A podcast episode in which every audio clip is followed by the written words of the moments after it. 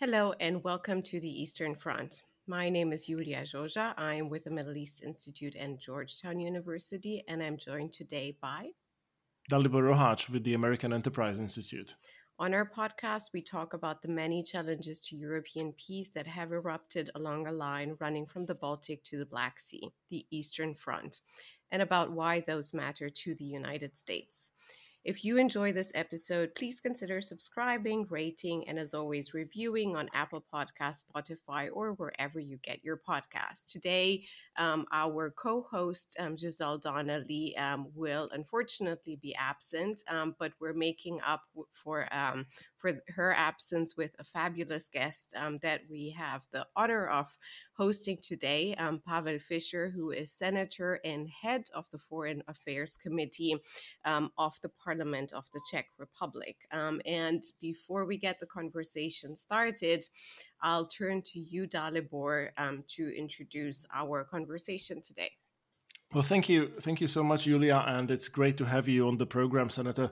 I want to start by uh, just, just, just emphasizing for the sake of our listeners that the response of the Czech Republic to Russia's aggression against Ukraine has been truly exemplary, uh, both in terms of the military aid provided, which very early on included you know heavier pieces of artillery, tanks that were shipped to Ukraine, and also in in keeping um, helping you know Europe and the West keep a very unified front when it came to sanctions and other coercive measures against um, against Russia. And it's also the case that uh, really the sort of sense of horror at what Russia was doing in Ukraine. Uh, at the very least, at the early stages of the invasion, cut across all major political parties, including the party of the former prime minister um, Andrej Babiš, sort of technocratic, populist, maverick uh, figure. Um, and my question for you to to sort of get this conversation going is is whether um, that strength of the Czech response and the degree of consensus that existed are sustainable. Um, because we've heard in recent days. Uh, uh, Mr. Mr. Babiš say that the Czech Republic shouldn't be leading the lists of countries that are providing Ukraine with military aid, and he seems to be sort of pivoting away from from from from from that earlier uh, much much much much firmer response. So if you have you know a major opposition party which is trying to capitalize on what is likely to be a discontent with rising energy prices and and the sort of inconclusive nature of of the conflict.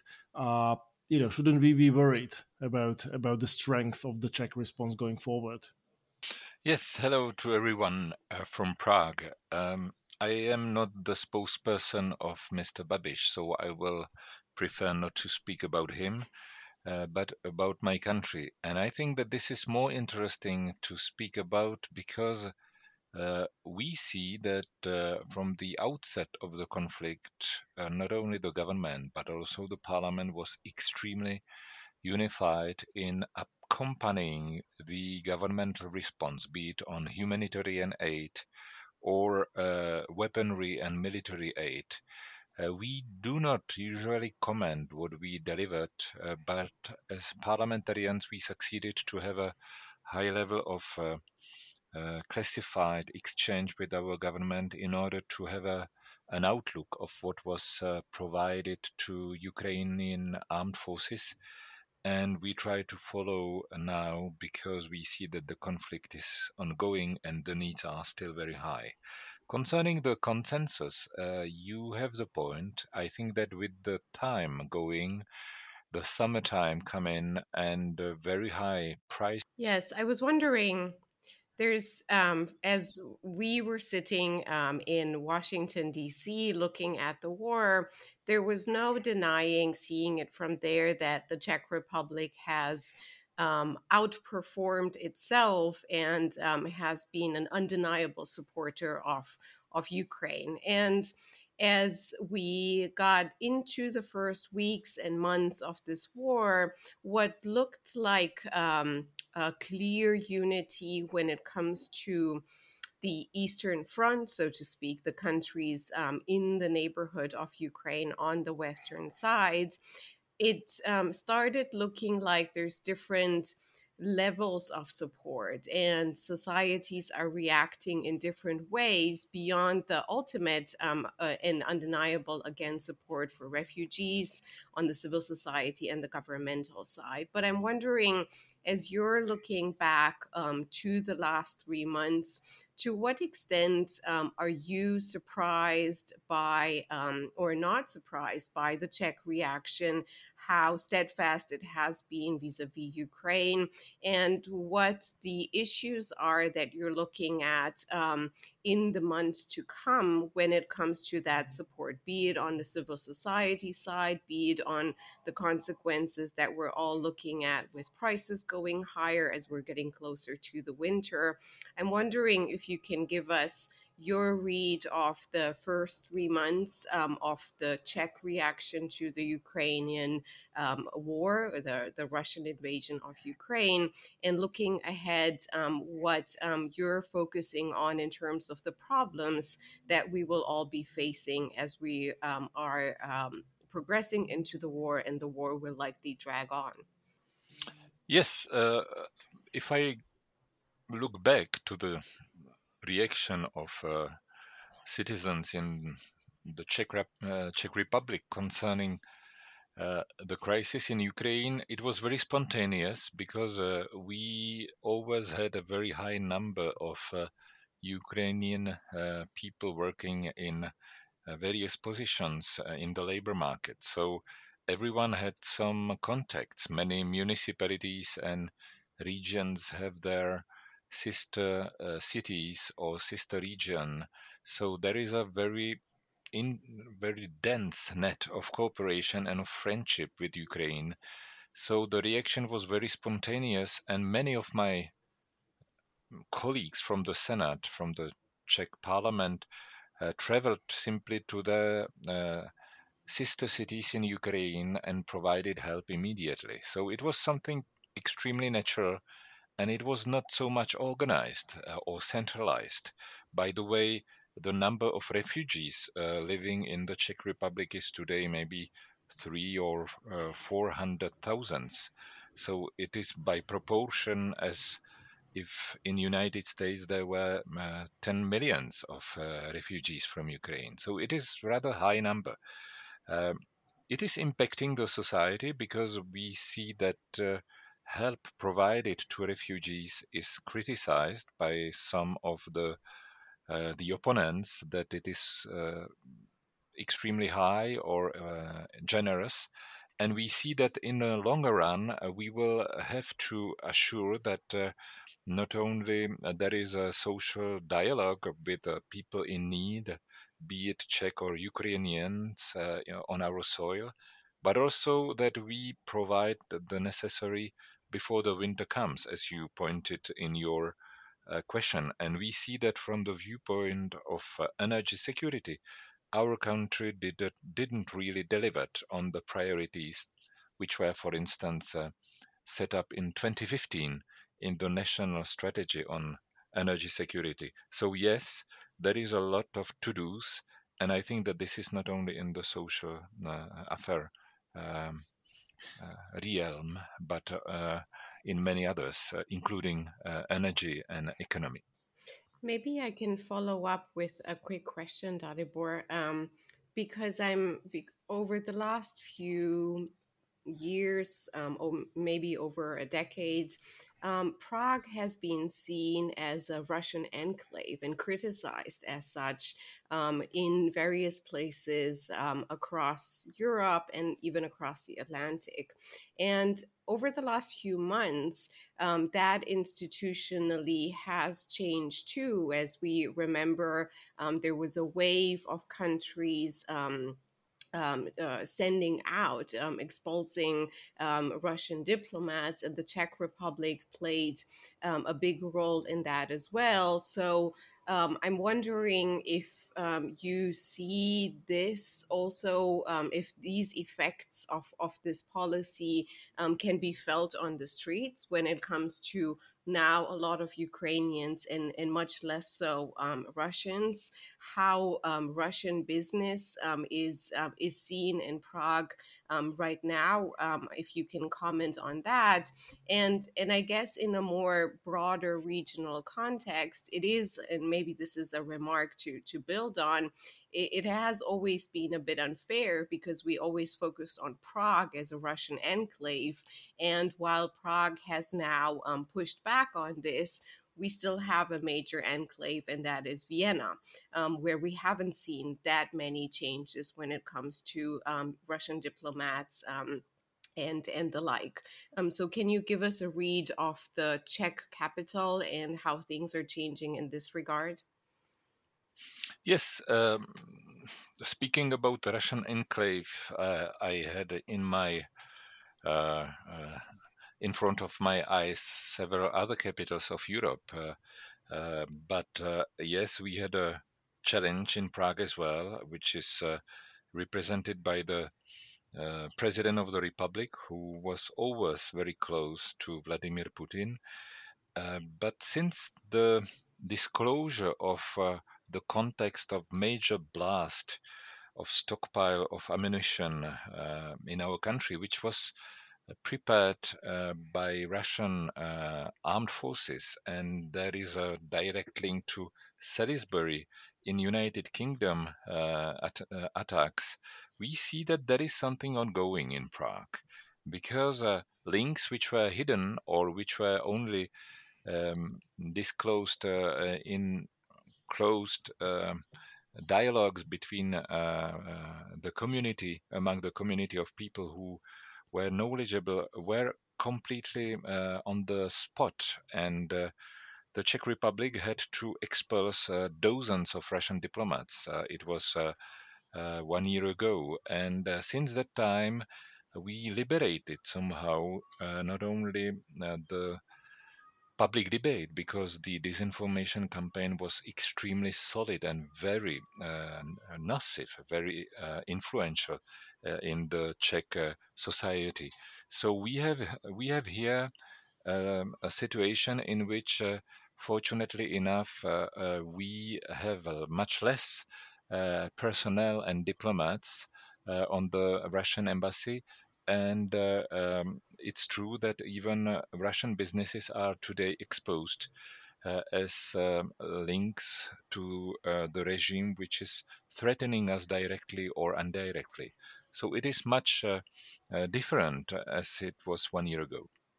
I have a, I have a quick question about um, the um, president of the of the Czech Republic because Miloš Zeman, because this strikes me as one of the most extraordinary stories related to to to to this invasion, this this sudden reversal. Somebody who uh, had been accused and for very good reasons of being a Russia's uh, being Russia's pawn and having his campaign financed through obscure sources and and, and, and surrounded by people who have deep business ties to Russia. Uh, from one day to the next, he really became one of Central Eastern Europe's leading Russia hawks. I mean, r- literally reversing reversing his his position in a in a in a in a, in a heartbeat. Uh, do you think that change was genuine? Is this really you know this sort of old fraying man who does not want to be remembered as as a Russian agent when he when he leaves office, or uh, is, is, is, is, is there something else going on? How do you how do you explain this this this sort of sudden sudden shift, which we haven't seen in, in the case in the cases of many other uh, traditionally pro-Russian figures, such as the former president Václav Klaus, who you know, very shortly after the Russian invasion, sort of went back into his usual mode of, you know, downplaying the Russian aggression or, or, or coming up with excuses for it and so on and so forth. You know, I think that it is not uh, uh fair to speak about hawkish Zeman because he's not hawkish. He's just trying to save his uh, face. Uh, this is a face saving operation on behalf of Miloš Zeman and you have the right point, uh, recalling that he was one of the most vocal uh, supporters of uh, Russia and of cooperation with Russia. I just recall for auditors that he was elected in 2014 in direct elections as president of the republic with the help of Lukoil, so the company providing uh, petrol uh, oil uh, on uh, world markets with the help of Cambridge Analytica. Uh, so it was even before Donald Trump was elected. And I think that this Russian shadow is still there, and his cronies uh, who succeeded to help him in becoming president are still around him. The former head of Lukoil, Czech Republic, uh, society which was bankrupted, by the way, is still around uh, Zeman. So this is not for me a hawk. He's just playing a theater of shadows, trying to save his face. And uh, yes, uh, in 2014, after occupation of Crimea, he invited Ukraine to uh, to take it into account and not to oppose uh, the Russian aggressor. And he was completely out of his role of the president of the republic, who is supposed to uh, stand by the principles of the international law and of charter of uh, united nations. Uh, so his disregard uh, which was uh, entire for these principles is uh, still ongoing even though he yes made several declarations in favor of uh, Ukraine today. But I don't believe him, frankly speaking. From Zeman's, I really like the theater of shadows. Um, we also know, though he is a specific and unique phenomenon, um, that um, that there's similar figures across Western Europe as well. Some of them redeeming um, in in public or partially redeeming. Some of them not at all. If we think back to the former German Chancellor Gerhard Schröder. So, with from the individual level of um, Zeman's um, policies vis-a-vis Russia to the level of the Union, this is something that um, us here on the Eastern Front keep talking about for the last three months. Um, our worry that Western unity, the way we project it um, uh, publicly, is not as um, solidified as we, we hope, and that um, the effects of the war from prices rising to um, social cohesion being reduced um, will will further disunite the West. And of course, that is Vladimir Putin's aim without a um, a completely divided West, he cannot proceed in destroying Ukraine and, and finding the next um, victim. So I'm wondering from Prague, from your perspective, Senator, sitting on the Committee for Foreign Affairs as its head, how do you look at um, this Western issue?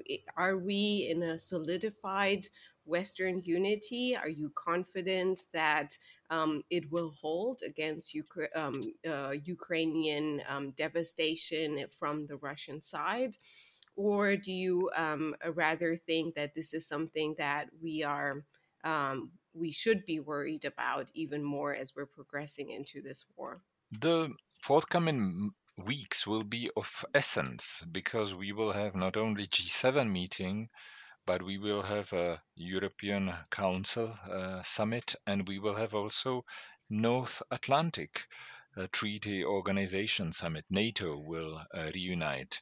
Uh, and by the way, our president will stay home most probably, and he would be represented by the prime minister. So I'm rather cool because uh, there is no uh, provocation uh, as it used to be uh, in the past uh, on on on site. So yes, concerning the unity, we will see. I think that there is a strong feeling of danger which helps to reunite the West.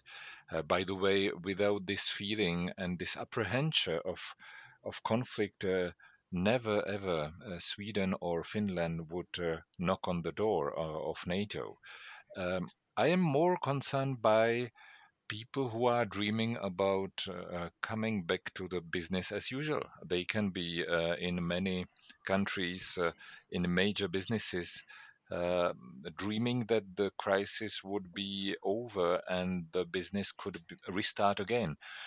Here we have a probably a, a, very important role to play as politicians to disclose to our businesses that this crisis will be long and that not only uh, private companies providing insurance uh, will refuse uh, to um, secure the businesses as we see it today uh, on behalf of major operators, but also governments cannot guarantee to our firms and private companies that the business would be uh, accompanied by the governments because by the way as czech republic since one year we are on the list of unfriendly countries uh, in russia so support any support by the czech government would be uh, a minus this is not something that uh, you would uh, struggle to have uh, with you so yes there is a danger of erosion of this um,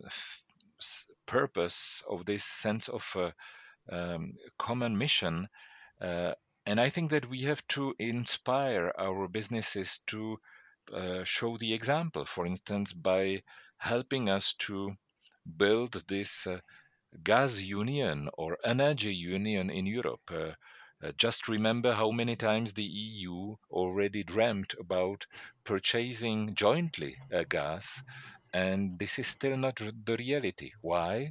Because each of one of the major operators was just trying to maximize the profits.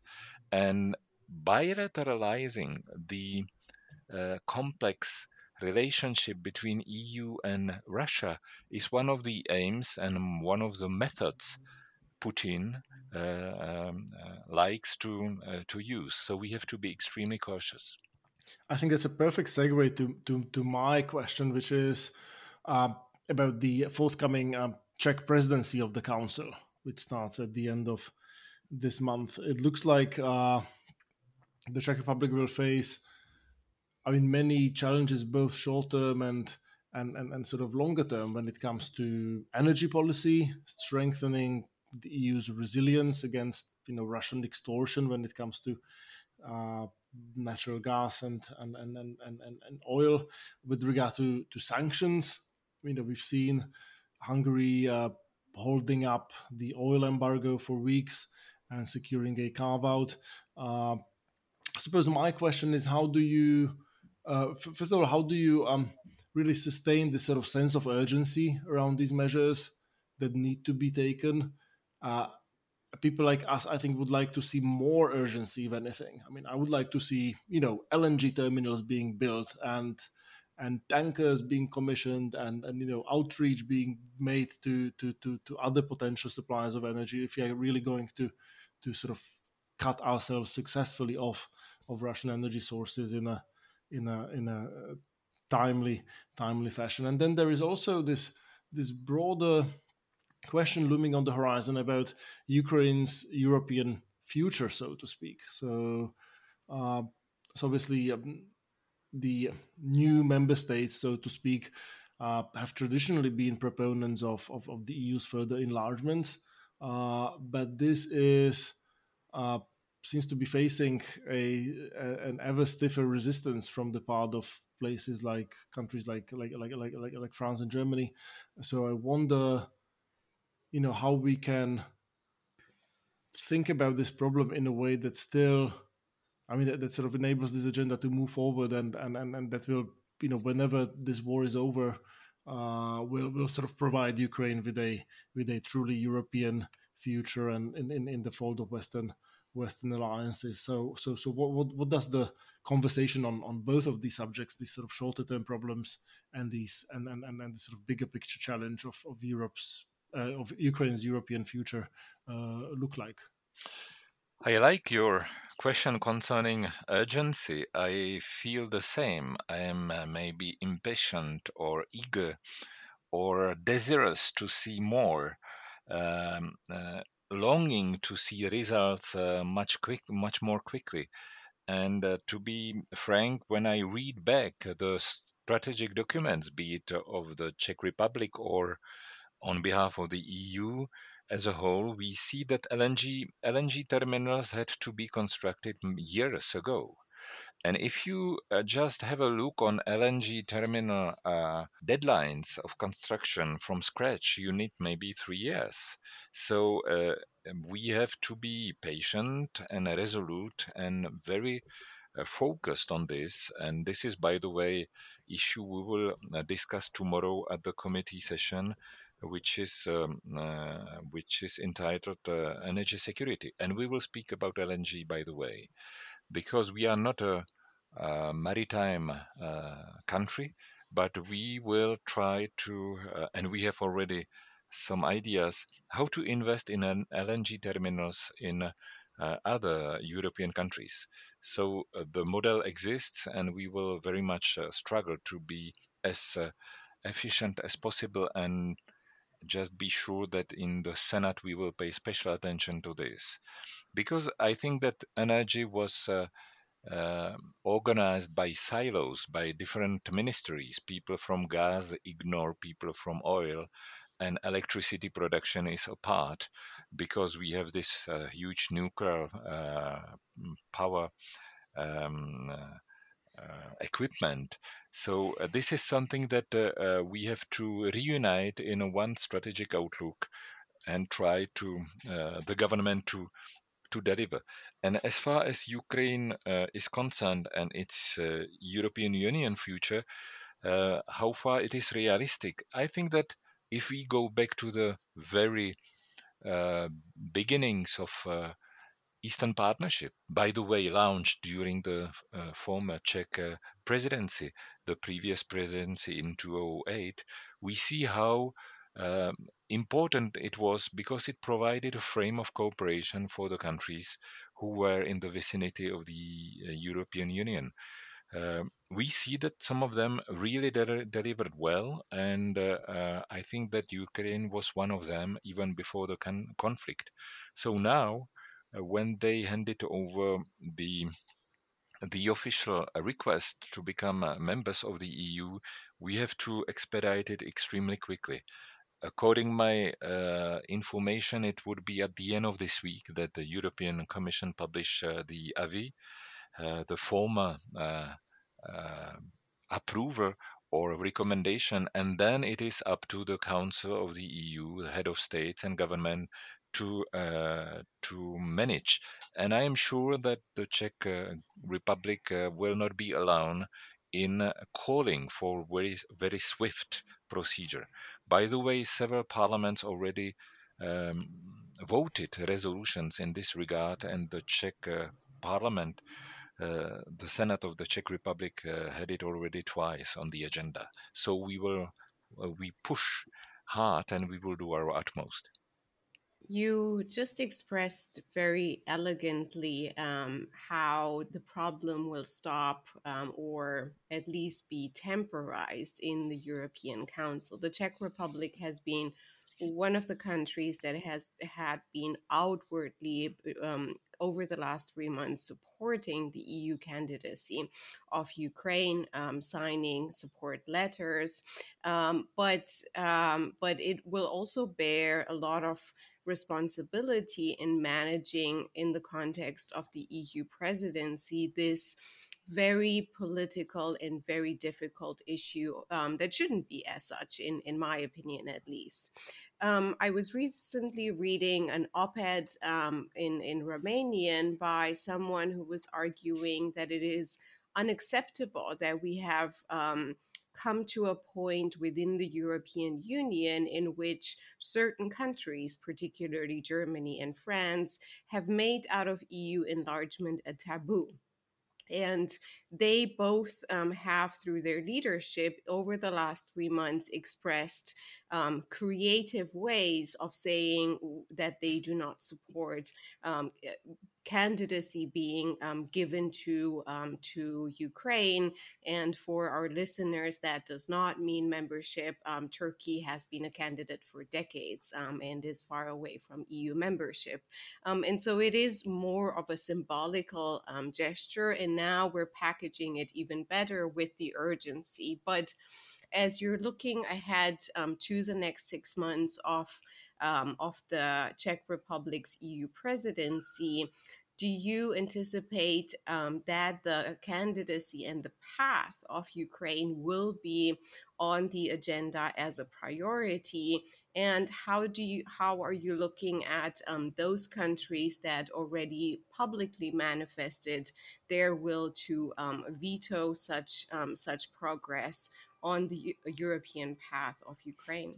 If I can just interject, uh, this might be a good opportunity to to tell our listeners that uh, Senator Fischer served as the Czech Republic's ambassador to France and has you know deep-seated connections to to French culture and and and, and French public and political life. Um, so this might be a really sort of you know teachable moment for all of us to to sort of you know learn about how to think through you know France's debates on on on, on Ukraine and, and Eastern Europe and, and and this conflict. I mean, France has been sending you know very mixed messages. On the one hand, uh, providing Ukraine with with with lethal aid, uh, with artillery pieces. On the other hand, President Macron being on the phone with with President Putin on a on a on a, on, on, on a regular basis. I always want to offer people the sort of most charitable interpretation of of, of, of, of, of, what's going on. But I suppose from Prague, the real challenge is how to engage with the French in a in a way that's sort of constructive and that that moves this agenda forward and that does not relegate Ukraine to a permanent second tier status. Yes, uh, thank you for inspiring set of questions. I will try to be brief and don't hesitate to come back. I think that uh, if we just uh, study very quickly what happened in France yesterday night, I mean, it was the moment of first round of elections for the parliament. We see that for the assembly, where uh, the President Macron elected needs to have a majority, he didn't succeed. His uh, political party had so many difficulties to to shine uh, and to be the first that he will have some struggle uh, before next uh, uh, next round to uh, show the force. And uh, yes, he has a backup solution of creating a, a coalition. But still, uh, if we have time, we can study Jean-Luc Mélenchon, who is the challenger of Macron and representative of the left popular left uh, party or union today, when you study his political program and his political agenda, this is just not only sparkling, this is freezing because you discover many. Uh, many issues uh, concerning NATO membership, for instance, which are uh, not only under question mark but uh, which are completely uh, blatantly on the paper that he would like to withdraw, uh, for instance. So I think that France, in uh, current political situation, uh, is uh, for many reasons not very vocal on enlargement. Uh, we saw that Macron already himself was not uh, the big um, the big fan of future enlargement and he created uh, a mechanism of uh, new conditionality uh, at the at the very beginning of his first term first term as president. So we have to be prudent with France. I think that every country has a period of political struggle, and we are in a week uh, which is very sensitive, and we have to wait until the next uh, uh, majority is formed. Now, concerning the calls phone calls between Macron and Putin, I think that this is something uh, which might be seen uh, uh, from both sides. First, very very negative, because they become kind of exclusive partners, jumping over all the states in between, including Ukraine, and treating about Ukraine without Ukraine. And this is extremely dangerous. And we Czechs in Prague are extremely sensitive to this because we know that uh, uh, each time the superpowers treated about our future without us, it was something very dangerous. Uh, but if we switch now to the positive note, I think that it might be seen as a, um, an approach between nuclear powers or uh, members, uh, permanent members of the UN Security Council, and there you have a, uh, ratio uh, to maintain high level of uh, um, of contact, even though you do not agree with the partner. So I believe the second. I think that's a message to to, to sort of leave with our with our with, with our listeners. Um, you know whether one agrees or not with what's happening in in, in, in, in, in France and Germany and in, in, some of these debates. I mean, these are countries that are central to the EU's functioning and are going to remain essential also to the functioning of of, of, of Western alliances and and and I think sort of finding pathways to engage constructively and just push them in the right direction or otherwise working around them, I think is is is, is just necessary for for countries like the Czech Republic and and others.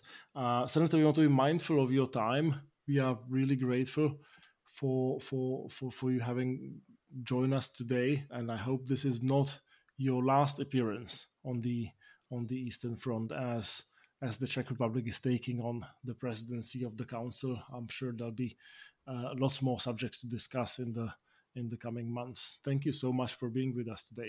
Thank you for inviting me on the Eastern Front and thank you for having me. Thank you, Senator. You took us from Zeman all the way through Prague in the region into the European Union and all the way to Paris. So thank you so much for enlightening us. From me, Iulia Joja, and my friend Dalibor Rohac. Thank you for listening to the Eastern Front, a podcast dedicated to security challenges that have erupted along the line running from the Black Sea to the Baltic Sea. You can find more episodes and additional content on our website, aei.org, Apple Podcasts, Spotify, or wherever you get your podcasts. Please get in touch with us on Twitter using the hashtag Eastern Front Pod. If you enjoyed this episode, please consider subscribing, rating, and reviewing us. Until next time, thank you and goodbye.